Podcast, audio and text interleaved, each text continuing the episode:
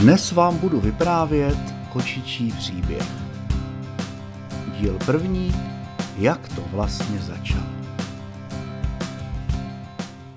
Říkají mi Šmoulinka. Narodila jsem se 13. dubna roku 2021 v zahradním domku nedaleko Hradce Králové. Já a moje tři ségry a ještě dva bráškové. Náš kočičí život začal být pěkně veselý a plný her, a dokonce jsme se už i osmělili a vyšli se kočkovat ven do trávy. Jenomže naše radost netrvala dlouho. Všimla si nás totiž zlá kuna a jednoho večera, když byli máma i oba strejdové a teta venku, vtrhala do našeho pelíšku. Řeknu vám, ta mrcha byla ale pěkně rychlá. No a my, jak jsme ještě neměli úplně ošéfovaný pohyby, tak jsme se jí snažili schovat, kde se dalo. No, většinou pádem z pelíšku za stolek, což byl i můj případ. A tak jsem nakonec byla jenom já a moji dva bráškové. A život zase ubíhal a my si vesele hráli a pomalu všechno poznávali. I tu paní, co nám nosila jídlo. Jednou se na mě ale podívala. Vzala mě do ruky, co si na mě namířila. Ošklivě to bliklo. A pak mi povídá. Holka, tebe čeká za pár dní nový život. Zase jsem na to zapomněla a dál se radovala z kočičího života plného her a kočkování. Už jsem měla od brášku i pár šrámů, Občas jsem dokonce i pšikla a po probuzení jsem si musela chvilku mnout očička, abych se rozkoukala, ale vždycky to přehlušila radost ze života. Zapomněla jsem i na to svídění v uších. No vážně. Až jednou, to bylo takhle uprostřed odpoledního spánku v teple našeho pelíšku, se otevřely dveře našeho domku a vešla ta panička s nějakým divně vypadajícím pánem. Chtěla jsem se před ním přirozeně schovat za tetu, která nás zrovna zahřívala a vyprávěla nám zážitky ze střechy. Když v tom mě ta paní vzala do svojí tlapy a povídá. No ty neutíkej, tebe se to dneska týká. A co jako, pomyslela jsem si. Nic mi nepomohlo ani mňaukání o pomoc. Ten pán si mě prohlédl, pohladil mě po hlavě a pak mě dal zase zpátky k mojí rodině, ale už mě nepustil. Hele, něco se se mnou děje, asi se musíme rozloučit, stihla jsem ještě špitnout na mojí kočičí rodinu. Teta mě šla kousek vyprovodit. Řekla mi, že mě asi čeká velký kočičí štěstí, protože ten člověk, co mě k sobě mačkal a odnášel pryč, se jí prostě líbil.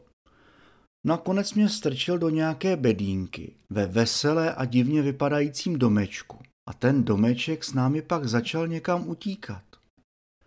Trvalo to dlouho a já měla oči na vrch hlavy.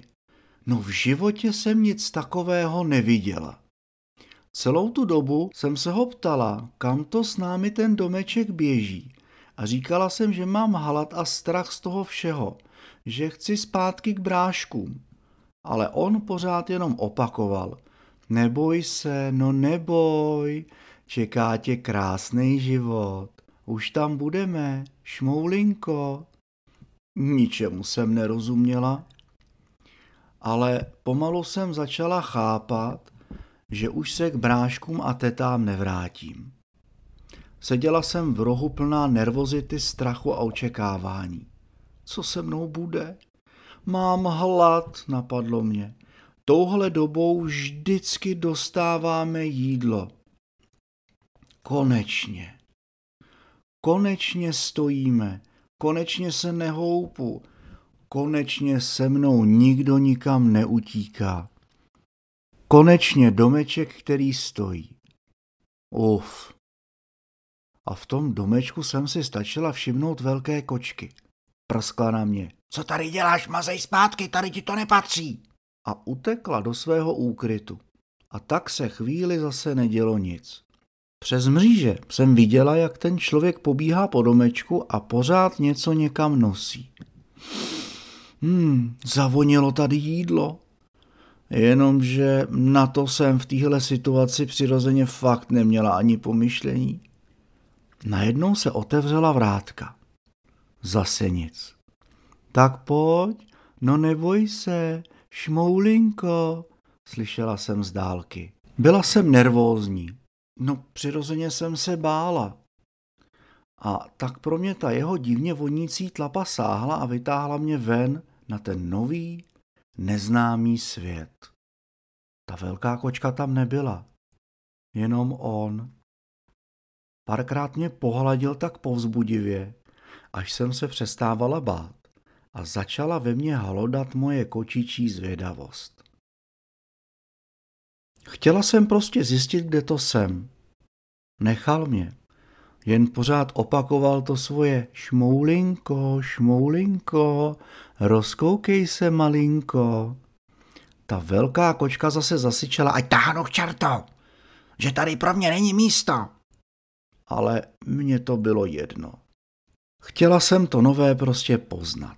A všem těm divným škatulkám jsem dávala hlasitě najevo svoje pozdravení a všemu jsem říkala, jak se mi to líbí a jak to mám ráda.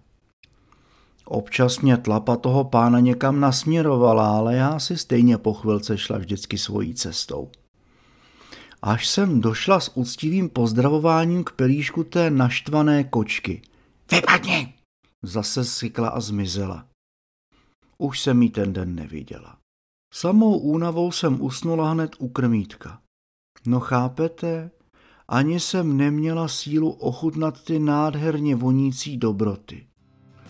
Ale co? Nechám si to na potom. Ten zážitek prostě musím zaspat. Tak dobrou noc.